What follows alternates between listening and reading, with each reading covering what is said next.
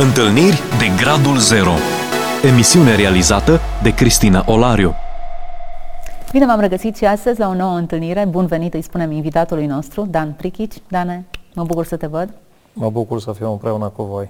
Pentru cei care nu te cunosc, Dan este pastor acum, slujește într-o biserică împreună cu soția lui. Îmi pare rău că nu e la emisiunea noastră, dar sperăm să o aducem data viitoare. Aveți experiențe extraordinare cu Dumnezeu și mă bucur mult să fim parte din ele. Parte pentru că ne-am rugat împreună cu voi, am crezut și am văzut rezultatele acestor rugăciuni. Așa este. Dane, du-ne în povestea ta, ajută-ne să înțelegem de ce slujești așa cum o faci astăzi. Poate că ar fi bine să merg un pic înapoi în trecutul meu. M-am născut primul copil dintr-o familie de 13 frați și surori, primul copil după ce părinții mei și-au dedicat viața lor Domnului Isus Hristos. Mm-hmm. Chiar dacă sunt al șaselea din familie, oh. uh, când, eu, uh, când eu m-am născut, uh, cu puțin timp înainte, ambii părinți și-au dat viețile lor Domnului Isus și am crescut în biserică, mi-amintesc că dormeam pe băncile bisericii, uh, eram pe Romulus și fiind o familie atât de mare, este foarte bine că tatăl nostru ne-a învățat, tatăl meu m-a învățat ce înseamnă viața de rugăciune. Și de acolo lucrurile se leagă către tot ceea ce a urmat mai apoi. Nu era simplu pentru noi să trăim pe vremea comunismului. 13 frați și surori, singurul care aducea bani în casă era tata pentru că mama avea deja o slujbă cu normă întreagă crescându-ne pe noi. Chiar mai 13. multe norme, dacă mă gândesc. Cel puțin.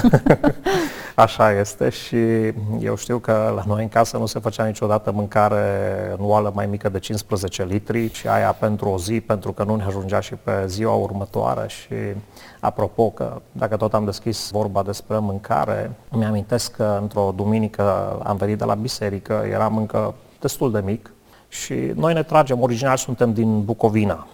De obicei, uh, când uh, cineva venea din uh, comuna din care noi ne tragem, pe vremea aia nu erau telefoane să ne anunțe, vedeți că venim, ajungem la voi, nu aveam telefon în casă, abia imediat după, sau de fapt un an înainte de Revoluție, am reușit să ne punem și noi un telefon, dar ne trezeam cu vizitator la ușă și în duminica respectivă de care vorbesc a venit o delegație din Bucovina, știți, am auzit că sunteți din Bucovina, frate, uitați, nu avem unde să dormim în seara asta, nu ne primiți și pe noi șase persoane. Oh. Dar uh, lucrul mai frumos este că noi cu puțin înainte de a suna frații la ușă, mama ne-a spus că mai are doar uh, cinci ouă cu care vrea să ne facă o omletă nouă. Bineînțeles că mai avea și un pic de lapte, a lungit un pic ouăle respective cu lapte ca să nu ne culcăm cu stomacul gol. Și când ne pregăteam și noi, după ce am cerut binecuvântarea lui Dumnezeu pentru mâncarea pe care mama ne-a pus-o pe masă, sună frații la ușă și când mama a auzit că sunt din Bucovina, zice, copii, mergeți voi repede în cameră, că mai întâi vreau să dăm de mâncare la frați și după aceea, dacă mai rămâne ceva, ce o să mai mâncați și voi. Și vreau să-ți spun că seara respectivă am mâncat noi, 15, cu maică mea și cu taică meu, au mâncat și cei șase frați care au venit din Bucovina la noi și vreau să vă spun că o și rămas mâncare. Wow. Astea sunt experiențele cu care eu am crescut. Sună foarte neobișnuit să dai întâi musafirilor și după aia copiilor. În ziua de azi nu cred că se întâmplă lucru. Bun, avem mai multă mâncare decât trebuie. Așa este, da. Uh, erau alte vremuri uh-huh. și uh, pentru noi uh, pentru noi lucrurile erau un pic diferite. Eu am avut uh, șocul cultural uh, de a studia, am studiat în străinătate, în Marea Britanie. Pentru mine, care am crescut cu astfel de lucruri, a fost dificil să mă duc la cineva în casă și să trebuiască să dorm pe jos hmm. undeva sau... Nu pentru că ei ar fi fost uh, diferiți de noi. Era o diferență de cultură. Dar așa făceam noi și Dumnezeu binecuvântat de fiecare dată și ne-a binecuvântat de fiecare dată să putem să vedem bunătatea lui și purtarea lui de grijă, chiar și în cele mai mici uh, lucruri. Și fiind uh, doar tatăl meu uh, cel care aducea venit în casă, nu ne-a fost simplu. Și nu numai asta, să ne gândim că pe vremea lui Ceaușescu să ai o în casă era ceva. Da. Da, aveam... Și lapte, te sculai dimineața, nu știu ce oră se de... Nu mai eu știu de câte ori m-am trezit la ora 4 dimineața să mă duc să cumpăr lapte. lapte da. Da, și cred că aia a fost una din diminețile în care tot eu am fost să cumpăr lapte. Ei, deci uh, 5 ouă, nu știu cât lapte s-a pus, trebuie să fi fost lungit de un cu litru, mult. Mai puțin de un litru Au ajuns la 21 de persoane, exact. dintre care adulți, nu știu câți copii, dar în orice caz erau suficienți adulți care nu știu dacă se satură cu 5 ouă.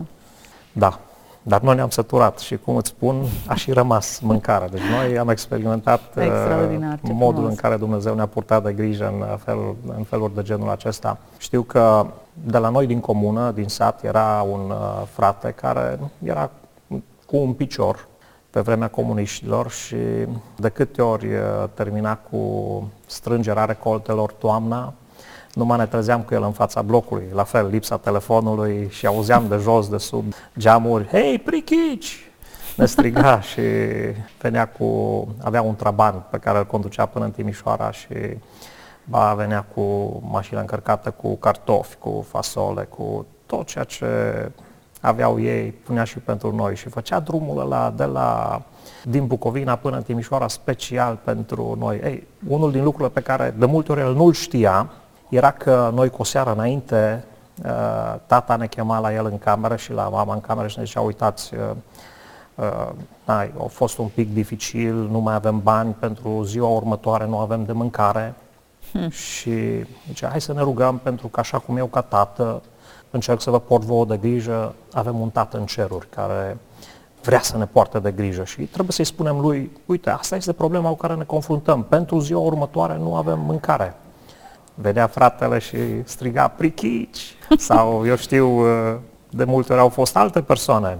Știu că într-o dimineață tata se ducea să ia o franzelă de pâine, eu am fost puțin mai devreme să cumpăr lapte, trezit la 4 dimineața din nou, am luat 2 litri de lapte și înainte de a merge noi la școală, am uitat să iau pâine și s-a dus tata repede să cumpere o pâine. Mai avea doar 10 lei în uh, dimineața aceea la el și ducându-se spre alimentarea de pe calea Girocului, că am stat undeva aproape de spitalul județean, pe vremea respectivă, era încă pe vremea comuniștilor, să oprească în dreptul tău o mașină cu numere de Germania și îl întreabă pe tata ce nu vă supărați, unde e strada? Și îl întreabă, strada naturii de acolo din zonă, unde e strada? Și tata îi explică, uite, unde trebuie să mergi. Și în timp ce tata îi explica, erau doi oameni, doi bărbați în mașina respectivă, bărbatul uh, din dreapta, care nu vorbea românește, numai șoferul vorbea românește, se apleacă către șofer și îi spune ceva în germană, am aflat mai târziu. Și șoferul se uită la tata și îi spune tatălui meu, zice, Sper că nu vă deranjează că vă spun lucrul acesta aici, dar Dumnezeu i-a făcut de cunoscut uh, prietenului meu că trebuie să venim la dumneavoastră acasă. Oh, oh, oh. Zice, dați-ne adresa dumneavoastră. Da, da. Zice, bă, ok. I-a dat adresa și după ce a cumpărat pâinea și a venit acasă să bem acel pahar cu lapte și să mâncăm o felie de pâine înainte de a merge la școală, ne-a spus de întâmplarea pe care el a avut-o. Bineînțeles că niciunul din copii n-a mai vrut să mergem la școală. Zice, cine e neamțul care vrea să vină la noi acasă în dimineața respectivă? Și asta era undeva înainte de ora 8 se întâmpla și S-a făcut ora 11 și n-am mai venit nimeni. Voi ați plecat la școală? Noi n-am plecat la școală, Corect. că am vrut să vedem care e povestea cu neamțul. nu era în fiecare zi Așa e, ceva de genul acesta. Acasă. Exact. Da. Și în cele din urmă, pe la 11 și jumătate, sună șoferul care uh, i-a cerut adresa lui tata la ușă și zice trimiteți copiii mai mari jos, că trebuie să le dăm câteva lucruri. Uh, amintește-ți că ți-am spus, uh, ultimii 10 lei, tata s-a dus la alimentară cu ei să cumpere pâine. Ei, în uh, ziua respectivă, vreau să spun că a fost prima dată în viața mea când am văzut o sticlă de una din băuturile consacrate de pe piața românească de astăzi. Până atunci nu le văzusem. Am văzut prima dată în viața mea băutură carbogazoasă, am văzut detergent din acela 10 kg, cutiile alea nemțești care nu mă visam la ele sau prima mea geacă de blugi în viața mea până atunci, fiind o familie cu 13 frați și surori, nu, S-a potrivit nu pe mă tine. gândeam. Exact mie mi-a fost bună geaca respectivă.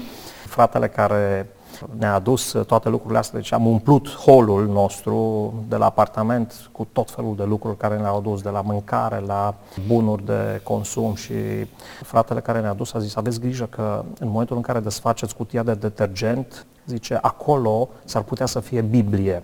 Atât de dezamăgit am fost când uh, nu a fost, nu a fost Biblia. Hmm. Dar fratele ne-a dat o adresă din Germania la care zicea să scriem o carte poștală și dacă scriem la adresa respectivă, trebuie să scriem doar salutări din România și adresa noastră. Și o să primim o Biblie. Și am trimis uh, prima mea Biblie. Am primit Biblie prin poștă. Am primit Biblie prin poștă, da, scriind la adresa respectivă. Asta se întâmpla pentru că de fiecare dată când ajungeam în impas, tata nu ne zicea, mai trebuie să vă descurcați voi. Nu, ci de fiecare dată ne aduna pe toți împreună, cel puțin pe copiii mai mari, și zicea, ne rugăm și Dumnezeu va purta de grijă. La fel cum s-a întâmplat tot cu o mașină nemțească de data aceasta, a fost un accident pe calea Girocului, tot înainte, pe vremea comuniștilor și mașina respectivă a fost trasă undeva aproape de blocul nostru uh, după accident pentru că șoferul a murit în urma acelui accident și mașina a fost abandonată acolo. Bineînțeles că pe vremea comuniștilor nu era benzină, nu erau cauciucuri, tot ce se putea lua de pe mașina respectivă a rămas doar o simplă caroserie, curățată de tot ce s-a putut curăța. Și un frate de-al meu, care este mai mic decât mine cu 2 ani, împreună cu un prieten, s-a dus să se joace în acea caroserie și jucându-se pe acolo, le-a venit lor în minte, în cap, să aprindă un chibrit, să se uite într-o gaură pe care au văzut-o ei în podeaua acelei caroserii. Și în momentul în care fratele meu a aprins chibritul și era cu ochiul deasupra acelei găuri să vadă ce este acolo, în momentul în care a aprins chibritul, era chiar deasupra plutitorului de benzină, mm. unde a fost plutitorul de benzină cândva. Și gazele care mai erau în rezervor, că bineînțeles benzina a fost uh, luată, i-au explodat drept în față. L-a prins cu ochiul drept deschis mm. și a venit repede sus, fratele meu, a explodat, a avut loc o explozie drept în fața lui. Bineînțeles că, nefiind benzină în uh, acel rezervor, s-a stins imediat uh, focul. Și uh, tata l-a luat repede în brațe, stăteam chiar lângă stația de salvare. L-a luat repede în brațe și a fugit cu el la uh, stația de salvare. Când l-a văzut, toată fața era arsă, mâna dreaptă cu care a prins acel chibrit era ars. Și diagnosticul a fost de arsură de gradul 2 și 3 pe față toate datele, înregistrări cu internarea, cu diagnostic, cu tot, încă și în ziua de astăzi le avem acasă la părinții mei. Ochiul?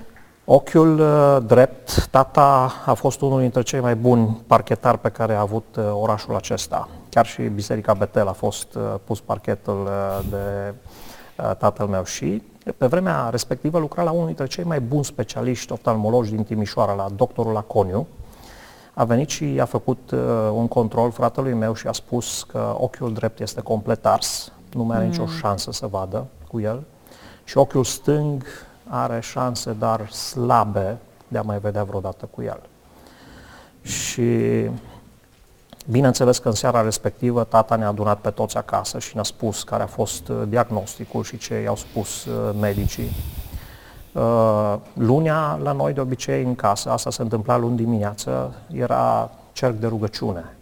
Oameni veneau la noi în casă și ne rugam și ne-am rugat în mod special pentru fratele nostru, pentru Tica, în uh, seara respectivă. În ziua următoare, uh, mama s-a dus la el la spital și începuseră să-l hrănească intravenos, pentru că toată fața a fost doar o rană Uh, miercuri, când tatăl meu s-a dus să-l vadă, când a venit acasă, uh, l-am auzit vorbind cu mama, uh, a spus că mai bine nu se ducea la spital să-l vadă, pentru că la noi copilul lui. Deci eu zis că toată fața era doar o coajă, o rană, locul în care erau ochii erau doar niște gropițe care se mai vedeau, gura lipită, mm.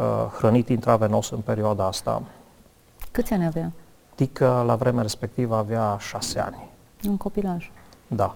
Da. Și uh, când uh, joi, de obicei, bisericile din uh, Timișoara se întâlneau pentru uh, servicii divine și pe vremea respectivă, când am mers la biserică, am uh, cerut bisericii să se roage împreună cu noi pentru uh, fratele nostru și vineri dimineața, când mama se duce în aceeași săptămână când mama se duce la spital să vadă ce mai face fratele meu, în momentul în care intră în salon sau intra de fapt pe uh, holul spitalului actual lui Surcanu, spitalul de copii din vremea respectivă, uh, una din asistente îi spune, care era de la noi de la biserică, îi spune mamei mele când o vede, vai sora Prichici. Și mai mea când a auzit, vai sora Prichici, era să leșine. Zice, nu, nu, stați liniștită, tică e bine. Și haideți să vedeți repede. Și când intră la el în salon, tică, fratele meu, stătea pe marginea patului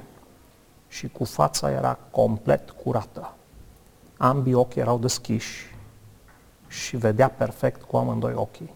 Diagnosticul a fost foarte clar. Unul dintre cei mai buni specialiști din orașul acesta a pus acel diagnostic nici până în ziua de astăzi, are peste 40 de ani, nu are nici măcar o urmă să se vadă că ar fi fost vreodată ars, nici la mână, nici pe față. Și astea sunt experiențele pe care le-am avut crescând și bineînțeles că au influențat uh, viața mea de adult. Uh, la vremea aceea ce îți spuneau experiențele astea? Cum le percepeai? Îl cunoșteai pe Domnul? Nu în modul în care îl cunosc acum. Evident. E clar. Uh, nu am fost uh, suficient de matur la vremea respectivă, dar uh, toată viața mea mă gândeam și îmi spuneam că uh, mi-ar place ca uh, Dumnezeul pe care eu îl cunoșteam ca și copil să pot să îl slujesc și să le spun și altora despre el. Nu mă gândeam la vremea respectivă că voi ajunge pastor, nu mă, mm-hmm. nu mă gândeam că voi ajunge lucrător, nu, nici prin gând nu-mi trecea așa ceva. Eu chiar doream să fac liceul de aviație la vremea respectivă, să devin pilot. Uh, Tot cu adrenalina lucrezi și astăzi? Da, adevărat. Survolezi altfel situațiile. Așa este. Uh, bineînțeles că n-am fost acceptat la liceul militar din cauza uh, faptului că eram creștini, uh-huh. pocăiți, cum ni se spunea la vremea respectivă. Și viața mea a mers într-o altă direcție. Dar este clar că sămânța aceasta a existenței lui Dumnezeu, a dependenței de Dumnezeu, a rămas adânc întipărită în uh, viața mea și în mintea mea. Uh, știu că într-o uh, dimineață tot așa ne rugam și tata înainte de a pleca noi la școală ne spunea că ar fi bine să ne rugăm pentru că el iarăși nu mai avea bani, nu mai avea mâncare pentru ziua respectivă. Și chiar în timp ce noi ne rugam, cineva sună la ușă. Și în momentul în care am mers să deschidem ușa, era o soră care a adus, pe care n-am văzut-o în viața noastră. Nici măcar nu era din Timișoara, venise dintr-un sat de undeva de lângă Timișoara. Ne-a dat două plase cu mâncare și a spus Dumnezeu mi-a făcut de cunoscut să vin în casa voastră. Ce, nu știu cine sunt, zice, mergeți la vreo biserică, ne-a întrebat și i-am spus după aceea uh-huh. cine suntem, că mergem la biserică, femeia a început să plângă și plângând a coborât uh, scările de la, uh, de la ușa apartamentului pur și simplu nostru. adresa. Dumnezeu i-a dat o adresă, i-a spus du-te pe strada cu tare, la numărul cu tare, la etajul cu tare. Deci asta a auzit și acolo s-a dus. Uh, Dane, de ce crezi că Dumnezeu a ales să lucreze în modul acesta cu voi? Tata a fost un om simplu, tatăl meu. Uh, el, uh, în momentul în care și-a dedicat viața lui Dom- Domnului Isus Hristos, uh, a trăit cu un tată vitreg, care nu prea, uh, nu prea a pus valoare pe el. Și în momentul în care, în momentul în care el uh, s-a întâlnit cu Dumnezeu, prietenii cu care el sau colegii lui, tata a fost uh, șef de echipă într-o echipă de constructori. A venit din Bucovina și lucra în Timișoara. Întâmplarea face că întâmplarea, vorbim de întâmplare, este o întâmplare, uh, știți cum îi vorbea cineva, uh, un uh, un reporter a pus o întrebare Bishopului de Canterbury și îi spune Bishopului de Canterbury, de ce susțineți dumneavoastră că rugăciunile vă sunt ascultate? Zice, nu sunt doar simple coincidențe faptul că rugăciunile vă sunt ascultate? Și acel bishop, eram chiar uh, la școală când am auzit acest interviu la uh, televiziune și zice el și uh, a făcut rezonanță cu mine pentru că erau întâmplări pe care le trăisem. Uh, zice, dacă nu mă rog, zicea Bishopul de Canterbury, acele întâmplări, circumstanțe nu au loc, nu se întâmplă. Hmm. Ce, întâmplările respective sau acele circumstanțe care pur și simplu se întâmplă au loc în urma unor rugăciuni și a comunicării noastre cu Dumnezeu.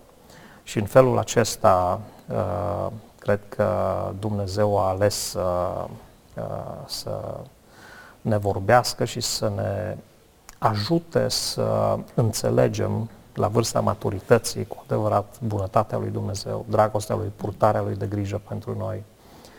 Uh, este modul în care Dumnezeu ne-a ajutat să depindem în totalitate de El, indiferent de circunstanțe, indiferent mm-hmm. de situații. Într-un fel, a plasat fundamentul acesta al credinței voastre tu faci parte dintr-o familie, mă gândesc că și ceilalți frați și-au asumat uh, lecția aceasta. Dumnezeu răspunde rugăciunilor și Așa. pe parcursul vieții voastre de oameni adulți, în anumite momente, asta a fost o realitate care v-a susținut. Da. E ce te susține pe tine ca pastor acum în lucrarea pe care o faci și ulterior experiențele pe care le-ai parcurs au fost lentila care ți-a adus uh, perspectiva lui Dumnezeu mai aproape. Te rogi mult? Cum ești acum? Pot să spun Știu că, că e privată rugăciunea și nu, da. nu e recomandabil să te lauzi, uite câte ore, dar într-un fel mă interesează cum ai gustat și cum trăiești acum rugăciunea. Pot să spun că nu trece zi uh, și asta se întâmplă de ani de zile în care să nu fi petrecut un timp special cu Dumnezeu. Uh, am o mică firmă și înainte de a pleca la lucru, nu pentru că n-aș avea somn, că aș putea dormi ca orice altă persoană, dar îmi place să mă trezesc dimineața de vreme, când încă e liniște și ăla este momentul în care eu, dimineața de dimineață, zilnic, îmi place să îl petrec cu Dumnezeu. Îi vorbește, nu spun vorbește? cât de mult, nu spun poftim. Îi vorbește, îți vorbește? Așa este.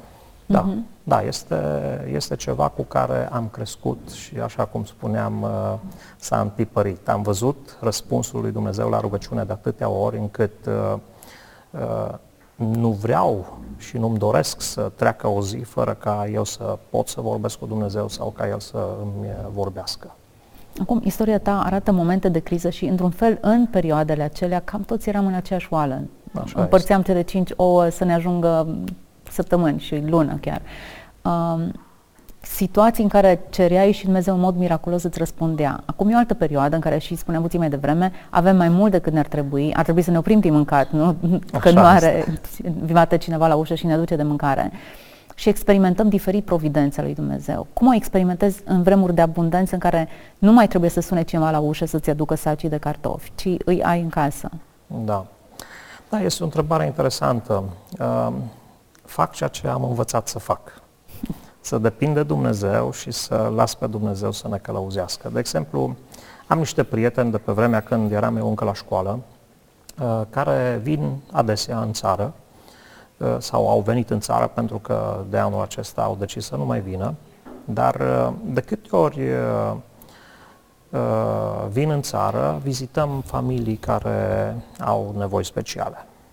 Și în una din aceste vizite, în momentul în care am intrat într-o casă, uh, întreaga familie era pe genunchi și se ruga. Hmm.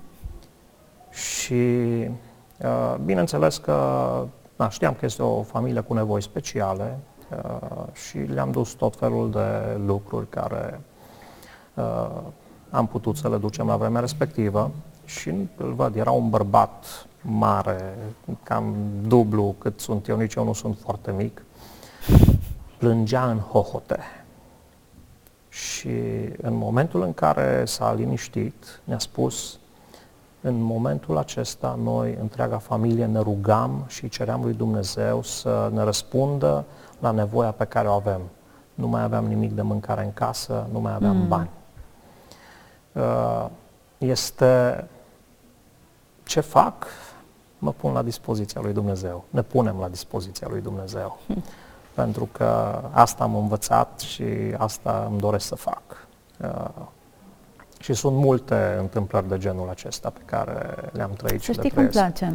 Adică în perioada în care erai în lipsă, uh, Dumnezeu trimitea oameni care jucau rolul mâinii întinse lui Dumnezeu pentru tine. Acum se întâmplă invers, tu ești mâna întinsă lui Dumnezeu către ceilalți A. și joci acel rol pentru care alții l-au jucat pentru voi în copilărie.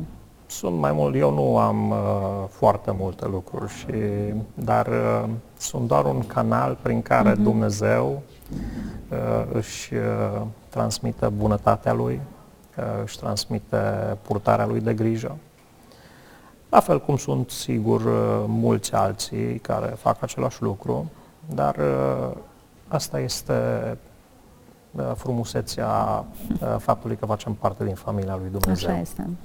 Suntem la finalul emisiunii. Există un capitol important în viața ta, în care împreună cu soția ta ați trecut printr-o uh, experiență în care ați văzut intervenția supranaturală a lui Dumnezeu. Am să o las pe data viitoare, am să te rog să vin împreună cu ea și Sigur. să împărtășim și această experiență cu cei care ne-au urmărit și vor fi binecuvântați de modul în care Dumnezeu a lucrat în viața voastră. Cine știe câte mai acumulați până atunci, dar mulțumesc pentru că ți-ai făcut timp și să ai împărtășit cu noi experiențe extraordinare în care Dumnezeu a lucrat cu tine, cu familia ta.